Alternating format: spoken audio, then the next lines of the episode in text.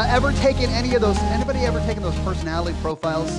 You know, where you fill out the little questionnaire and it's kind of like, do you prefer, you know, uh, being in the cold or being in the warm? And it doesn't ask that. We already know that what the answer to that one is. But you know, ask, do you prefer this? Do you prefer that? And you go through all these questions, uh, and then you get to the end of it, and, and, and there's this general description of your personality. Uh, there's lots of these. Uh, there's the DISC.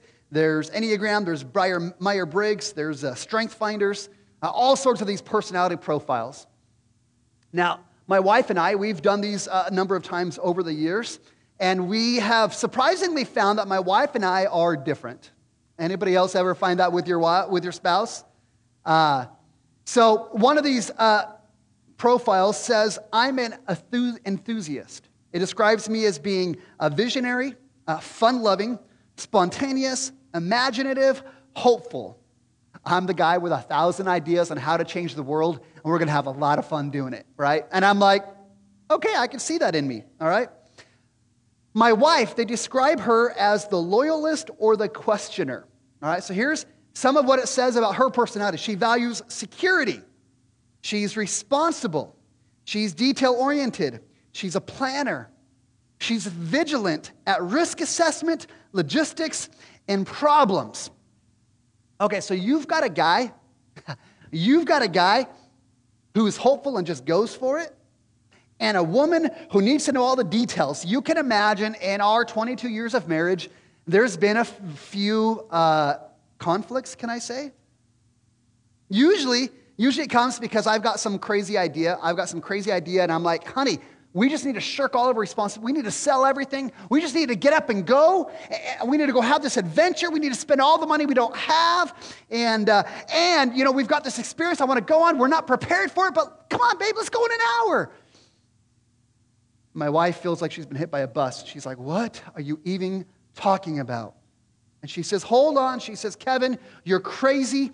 Here's a thousand reasons why this isn't going to work. It's a terrible idea. Now go do the dishes. And I walked away crushed. I'm like, my dreams are gone. You see, the longer we're married, though, we've, we, have we have had to learn how do we communicate together? Knowing that we have different strengths and weaknesses, and we've had to learn wisdom on how to communicate. Because, you know, my wife, I want her to, to hear me. I want her to hear my crazy ideas and, and have a little consideration. And she wants me to consider that she needs to know the details and get some of these things planned out. So, so I've learned I've learned I can't just come in and drop one of these crazy ideas on Sam's lap. I actually have to slow down and say, hey, hey, hey, I've got this idea. I'm kind of interested in this. Would you help me think through this? Would you help me process through how we could actually make this happen? And, and invite her to use her strengths of figuring out the details and the logistics and all those things. And pretty soon she's kind of like, okay, I'll, I'll walk down this path with you. And for her, she's learned she can't shoot my ideas down immediately. She actually has to entertain my crazy ideas and begin to help me process through okay, well, if we did do something as crazy as that, like here's what we would have to do, here's the steps. And, and basically, she waits until I get distracted by some other big idea. Like that's just the way it works for, for us. Uh, the reality is, though, if we're going to influence somebody else, we're going to influence our spouse, we're going to influence somebody else, it requires a little bit of wisdom. Requires a little bit of strategy for us to be effective to get our idea across. Think about it this way uh, it, this is true in most parts, parts of life. Teddy Roosevelt, the president from a long time ago, it was said that when he was expecting a visitor to come to the White House, right? So he's expecting a congressman or, or, a foreign dignitary, whoever it was. What Teddy Roosevelt would do is he'd spend the night before reading about this person and their interests.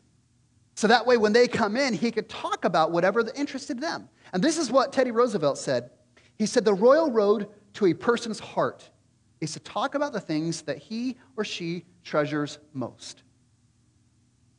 It's being strategic. It's saying, if I want influence on this person, I want to lead them to a place where I want to go, I need to be a little bit strategic and have some wisdom in the way that I communicate to them. In fact, I'd explain this one more way. Uh, years ago, I worked at Madison House, Inner City Youth Center, and uh, worked with a lot of these Hispanic families and uh, all these young people. And I'm trying to mentor and disciple and love and point to Jesus. And, and I'm like, it was such a, a fruitful time. But one of the things about these kids is they all love soccer. Now, I'm a sports guy. Like, I love anything with a ball, I love all sports. Soccer was my least favorite. It was one that I, I like, I just can't play. Like, I'm terrible at it. But these kids loved soccer. So, guess what I started doing? Started playing soccer. And we had some high school boys, and they decided we're going to go, go join this, uh, this adult indoor soccer league. And it was in a Hispanic league. And uh, so somehow they got this idea maybe we should let Kevin play in our team. It was wonderful. It was, it was like, it was like, I, you know, we, we, would play, and uh, I would be on the, uh, on the field for about three minutes. That's all they let me play, three minutes of the entire game. And I'm just watching everything. I'm like, whoa, these guys are, you know, and they're like, Kevin, move, move. And uh, there was one kid named Gerald, and he was so good. Uh, Gerald now works for, for Young Life here in Yakima, but he was so good. And so what he would do is he'd say, Kevin, I want you to stand right here. And, and when I give you the look, you run towards the goal. And he'd always just put the ball in front of me. All I had to do was just run towards it, and I could actually usually score a goal. And it was, it was, it was wonderful. And I can't tell you how many times I fell on my face and I hurt parts of my body that you shouldn't hurt. But that's what happens because I just wasn't as coordinated as these other kids were at playing soccer. I played two, two years with them. I was the worst player in the entire league. Uh, it was almost embarrassing for me again and again to show up and, and, and play. Why would I do that, though? I mean, why would I embarrass myself like that? I remember my wife and my kids would come and watch me, and I'm like, don't come and watch me. I don't want you to see this. like, I'm trying to impress you, Sam, come on. No, you do that because I'm trying to deepen the relationship with these kids. I want to pursue a relationship with them and take an interest in what interests them so I can have influence and I can continue to impact them and point them towards Jesus. There was a intentionality, there was a strategy to me playing soccer with them because I wanted to have influence and an impact in their lives. We are uh, spending the next two months and we are running through to finish the book of Acts. We've been in the book of Acts for about 40 weeks now. It's been a long time. And uh, we're going to try and end here shortly. The book of Acts is wonderful because it tells the story of the early church. The very first church, long, long, long ago, and how the early church, it wasn't just an institution. It wasn't just this place where you come and you receive some religious services and you hear some good jokes and you put some money in the offering and you go home and you just go on your life. Now, the early church was literally a movement that began to change everything around them. Changed families, changed neighborhoods, changed cities, changed the world. And a little bit, we've been in the series saying, God, like, how could we as a church today, how could restoration, how could we become a movement and begin to change everything around us? Now, when we started the book of Acts, we saw that the, the early church, it started in Jerusalem. And Jerusalem was full of Jewish people. And so, as, as the, the, the Christians or the disciples, as they're trying to, to bring in the church and introduce Jesus, they had to wrestle with these people who believed, man, we're saved by, or we're made right with God because we follow all the religious rules, right? We, we uh, don't smoke, don't chew, don't go with girls who do. We do these things to, to make God approve of us. And the disciples come and they're like, no, no, no, that's not what it's about. It's about a relationship with Jesus. And when you believe in what Jesus did for you on the cross, that's how you are made right with God. And so they, they preach the gospel in Jerusalem, and people begin to receive that message. Where no longer do they trust their religious works, now they begin to trust Jesus for their salvation. But here's the thing they're in Jerusalem, and their Jewish heritage was such an important thing for them that they believed in Jesus, but they still held on to some of those customs. They still held on to some of those uh, Jewish customs and, and, and things from their, their heritage. Now, as the book of Acts progressed, we saw Peter, followed by Paul, the apostles. They went and took the gospel outside of Jerusalem. They went to the surrounding regions, regions to, the, to the countryside, to the different places, and, and started preaching to people who weren't Jews. And so these, these, these non Jewish people, they begin to trust Jesus as their Savior, and then there becomes this big dialogue. Well, since the Jewish people believe we can trust in Jesus and follow our Jewish customs, does that mean that the non Jewish people can trust in Jesus and they still have to follow the customs? That was a debate in the early church, right? New people come to faith in Jesus. Can they just believe in Jesus or do they also have to become a Jew? Well, this was settled in Acts chapter 15.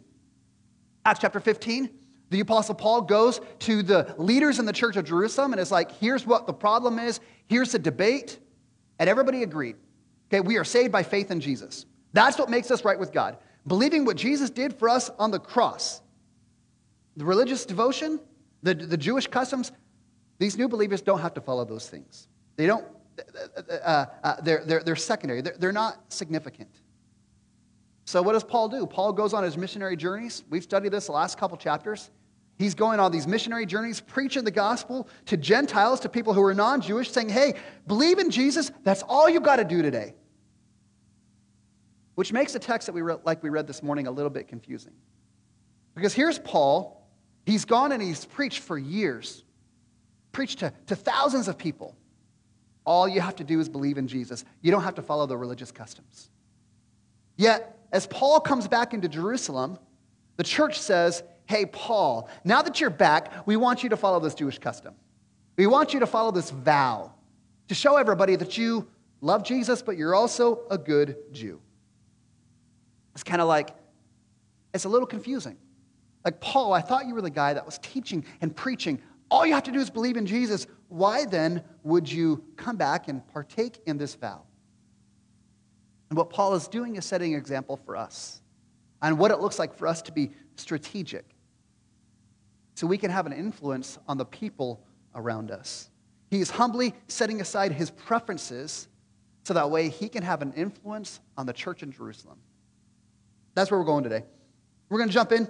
Acts chapter 21, starting in verse 17. Remember where we picked off last week? Paul and his, uh, his traveling companions, they're on the way to Jerusalem. And they arrive in Jerusalem. In verse 17, it says, When they come to Jerusalem, the brothers and sisters, they welcomed him warmly. And the following day, they went into James. James is a pastor at the church of Jerusalem. And all the elders were present. This is the leaders of the church. Verse 19, it says, After greeting them, Paul related one by one all that God had done among the Gentiles through their ministry.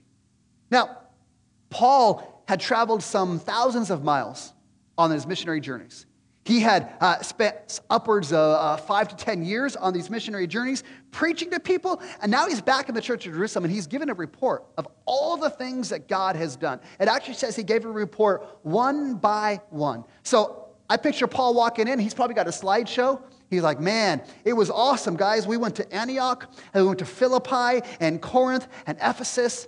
Man, it was great. And like people were getting saved and churches were getting planted and it was awesome. And then God did these miracles. Like, like guys, listen, there was one time when I was preaching and there was a kid in the balcony and he fell out of the balcony. He fell asleep while I was preaching. I know that's almost like, that's not a miracle. That happens all the time. But the kid falls asleep while I was preaching. He falls down and dies and God resurrected him. He's like, guys, it was amazing the things that God did. And then he's like, not only that, but man, we face all sorts of hardships. He's like, see this scar right here? This is when I got arrested in Ephesus. And this one right here is when I was beaten and left for dead. And I was put in jail. I mean, can you? I mean, all the things that we've heard the last couple of months, Paul's recounting these things one by one to these, to these, to the leaders of the church, saying, How awesome is it what God is doing? It is awesome. God is changing lives. He's causing the church to become a movement across the entire world. Verse 20, it says, When they heard it, they glorified God. Man, that's awesome. That's awesome. And not only that, they said, See, brother, uh, how many thousands of uh, uh, uh, are among the Jews who have believed? They're like, Man, Paul, it's awesome that you've gone to the Gentiles, you've gone to the non Jews, and you're preaching, and people are getting saved. But while you were doing that, and God's been working in Jerusalem. There are thousands. The report is there's thousands of Jews that are now believing in the gospel. They believe that Jesus died for their sin and he rose from the grave, conquering sin and Satan and death and hell. They're like, Paul, while you were gone, these Jews are believing in Jesus and his sacrifice on the cross. And that is a relationship with God, with Jesus that saves you. That your relationship with God isn't based on your religious works, it's based on believing in Jesus. Like it sounds like this should be a time for a party, right? Paul's recounting all that he's done, all that God's done through him, and it's like, yeah, that's awesome. And then the leaders of the church are like, we've had thousands of Jews place their faith in Jesus. We should have a party. But that's not what happens. Because it says in the end of verse 20, but they are all zealous for the law. There are these thousands of Jews that have believed in Jesus, but they all are zealous for the law, which means they believed in the grace of Jesus. They believed in grace, they believed in what Jesus did on the cross. But they still held on to their Jewish customs. They still had this Jewish culture that they were like, man, like, like, like the, the, these, these religious rules, man, they're part of our heritage, they're part of a national identity.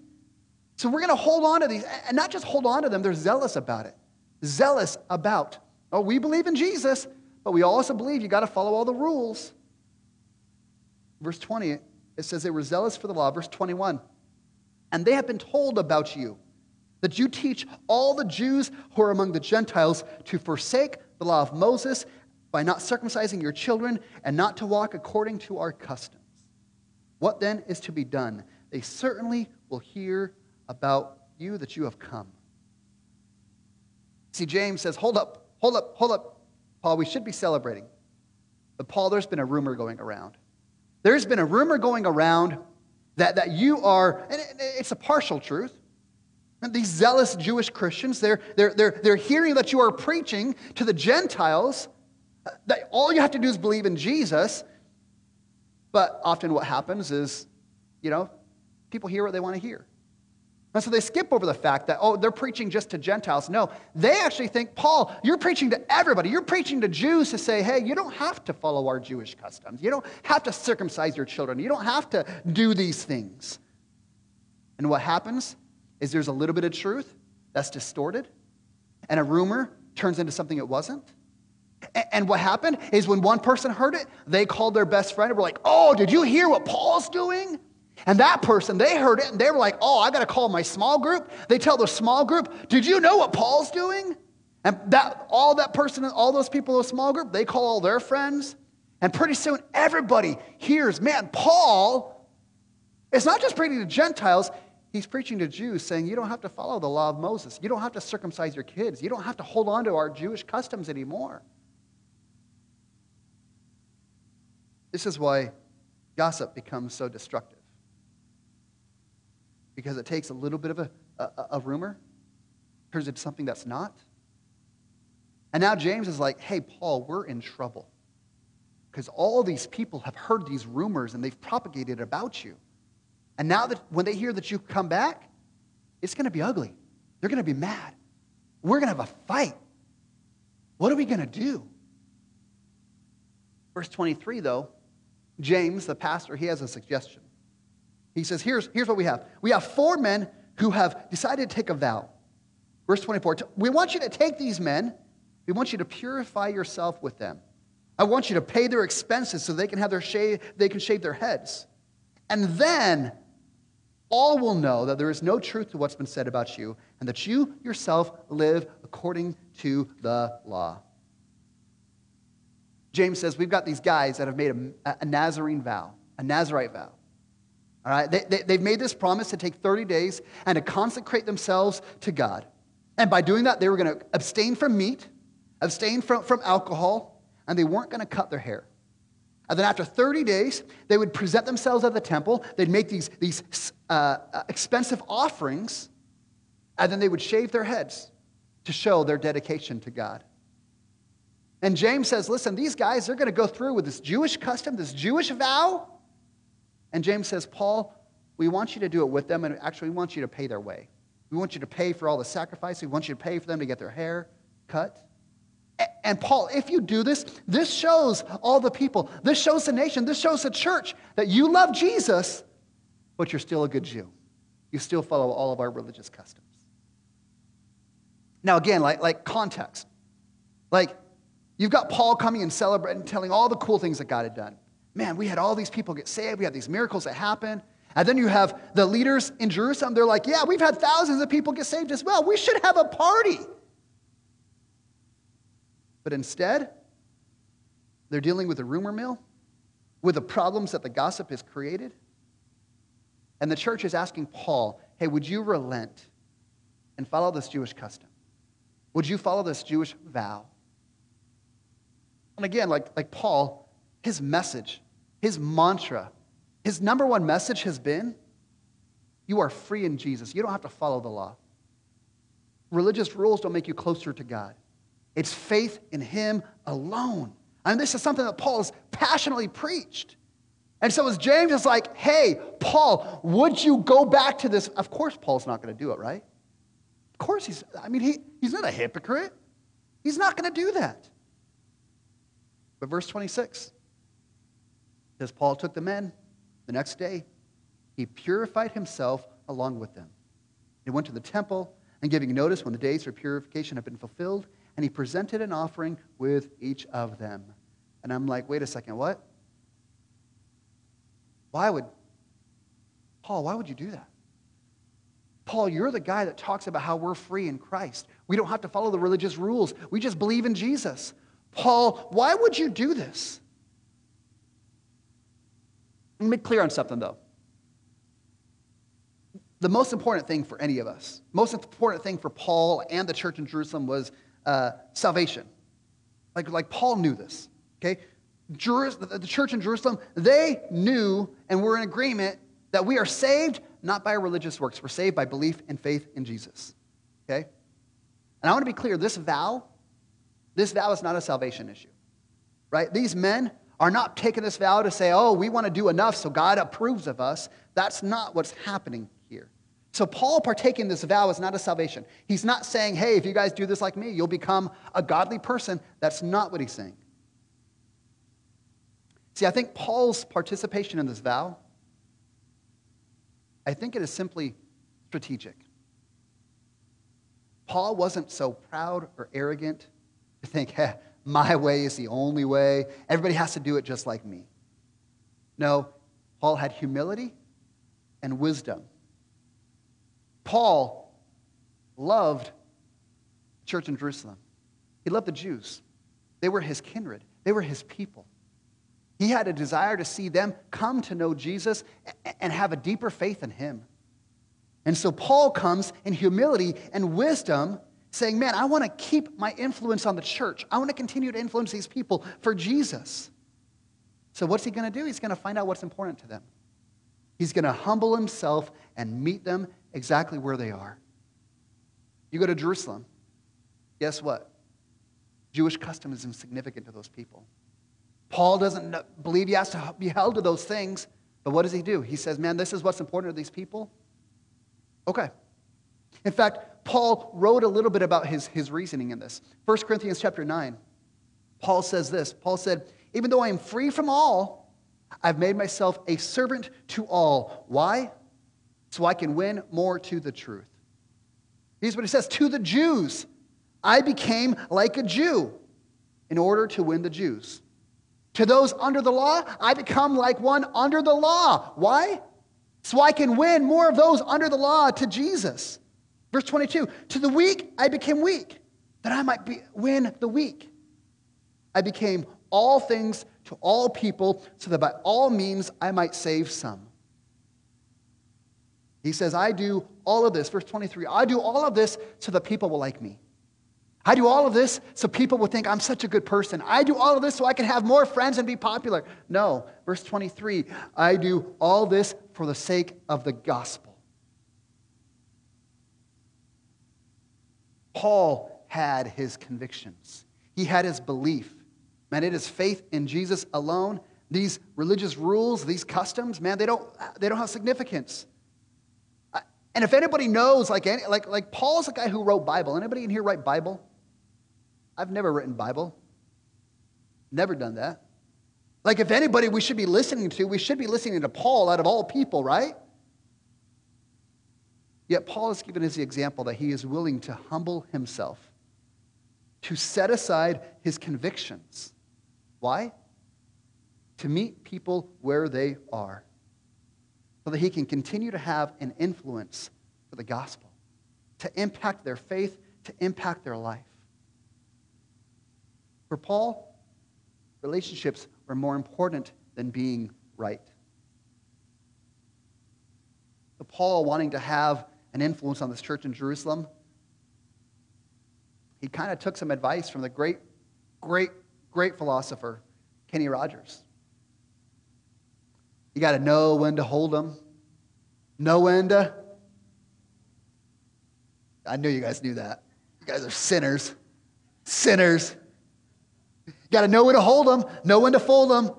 know when to walk away, know when to run. This story, this text is teaching us that for us to have a gospel influence on other people, it requires we be strategic and humble enough to prioritize relationships over being right. Man, if we want to have an impact on the people around us, we start thinking about our families, our neighborhoods. We think about uh, kids we want to mentor. We think about these different things. Like, if we want to have an influence for them for the gospel, we have to be strategic and humble enough to be willing to prioritize a relationship over being right. In the words of Paul, we have to be willing to become all things for all people.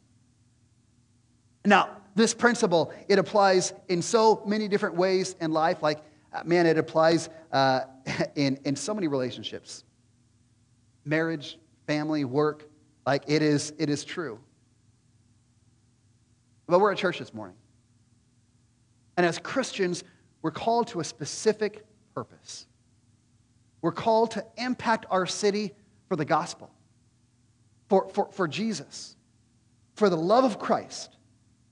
We want to see transformation. We want to see God's light come into the dark places. We want to see lives being transformed. We want to see the brokenhearted people healed. We want to see liberty for the captives and freedom for the prisoners from sin and oppression and all those things. And the question is, church, how do we do that? Like, if this is what we're called to do, we're called to, to make a difference, how do we do that?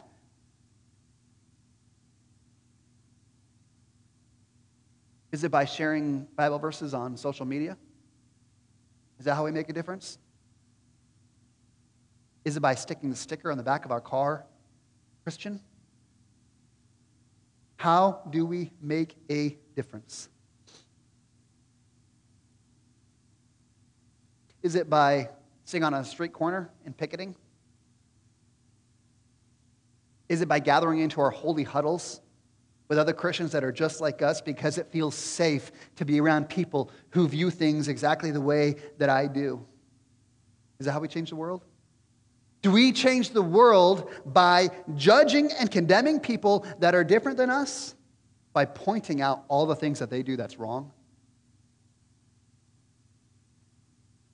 I mean, can we just acknowledge the past few years? I mean, isn't this what life has been as a part of cancel culture? Whether it's the pandemic or politics or Taylor Swift. I don't know why anybody likes Taylor Swift, but like, hey, you're either with me or against me. Sports teams. What, what do we do? We plant our flag. We plant our flag. This is where I'm at. If you don't believe with me, I don't want anything to do with you. You're part of cancel culture. You're an idiot.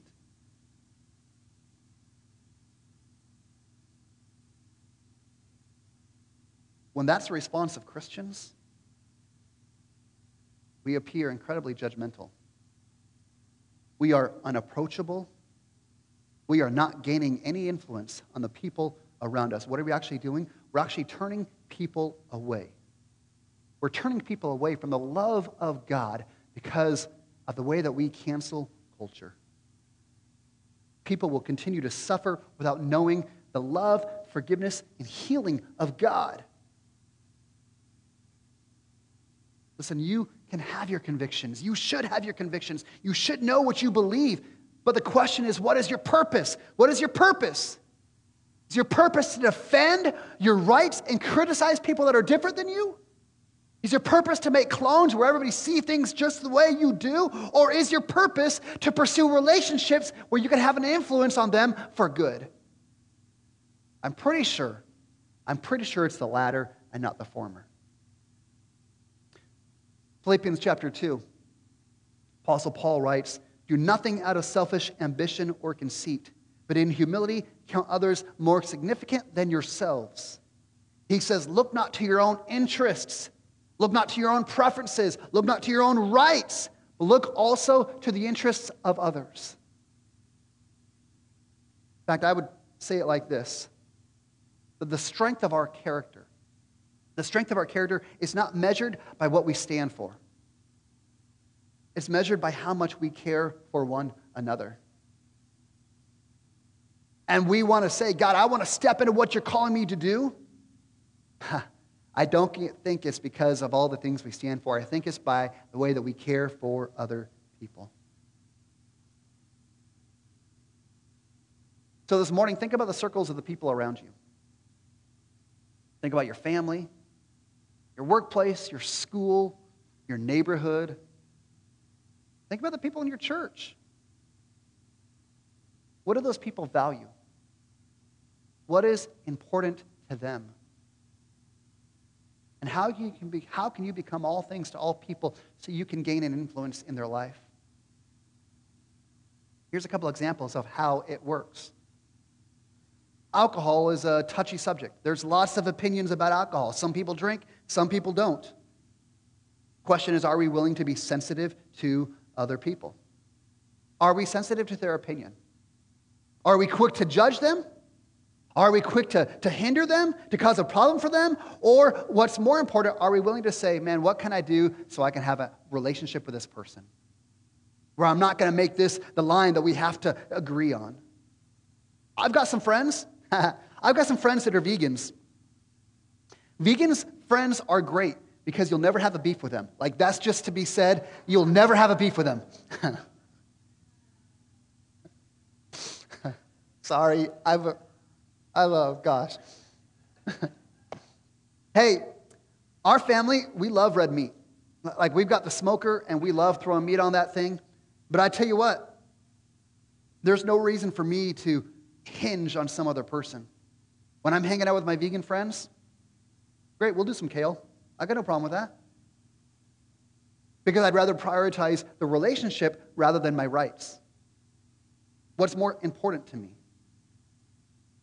I was talking this week to a missionary friend, and, and he lives in a Muslim country.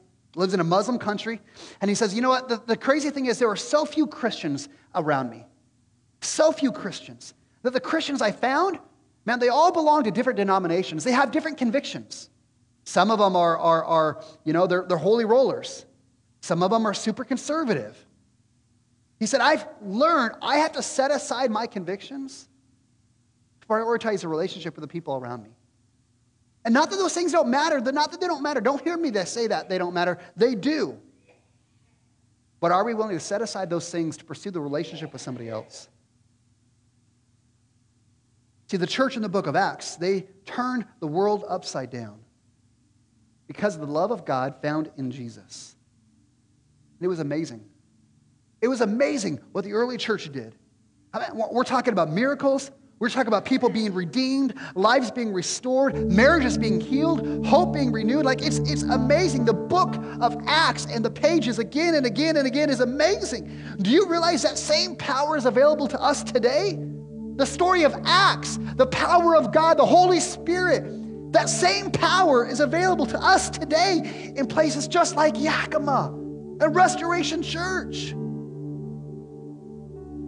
The question is, are we willing to be strategic and humble enough to prioritize the relationships over being right? Pursue relationships with people so we can have an influence on them rather than sitting there demanding in arrogance our own rights, our own prejudices. We ought to be like the paratrooper. What paratrooper? I'm glad you asked. There was a military general who got assigned to a new paratrooper platoon. He shows up, they're all there, all the guys are there. He goes through and he's like, hey, I'm gonna I'm gonna get to know these guys. So he starts going through and this guy, do you like parachuting? Do you like jumping out of planes? Oh man, it's great. I love it. Best thing ever. Goes to another guy. Do you like jumping out of planes? Man, it's such a thrill. Nothing else I'd rather be doing. Goes through the whole line and gets to the very end. And there's this last guy. I think he was a chaplain. I don't know. I'm just saying he was a chaplain. Do you like jumping out of planes? Looks at him and says, No, I hate it. It's the worst thing ever. The general's like, uh, then what the heck are you doing? Well, I want, I want to be around the guys who love it.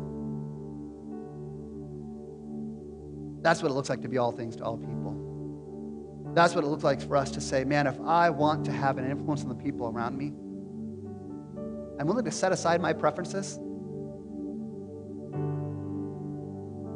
willing to set these things aside so I can pursue a relationship, to have a gospel influence. And we start thinking about Restoration Church, we start thinking about, man, God, how great would it be to see you do some mighty things in us and through us? The question I have for you are you pursuing relationships with people around you? Are you engaging on their level, meeting people where they are? Are you willing to be all things to all people? To set aside your preferences? Philippians chapter 2 consider other people's interests more than your own. Man, if we did that, wouldn't it be awesome to see God do some of these miracles that we see in the book of Acts? Lives transformed, families with their entire futures rewritten because of the grace of God. Let's pray.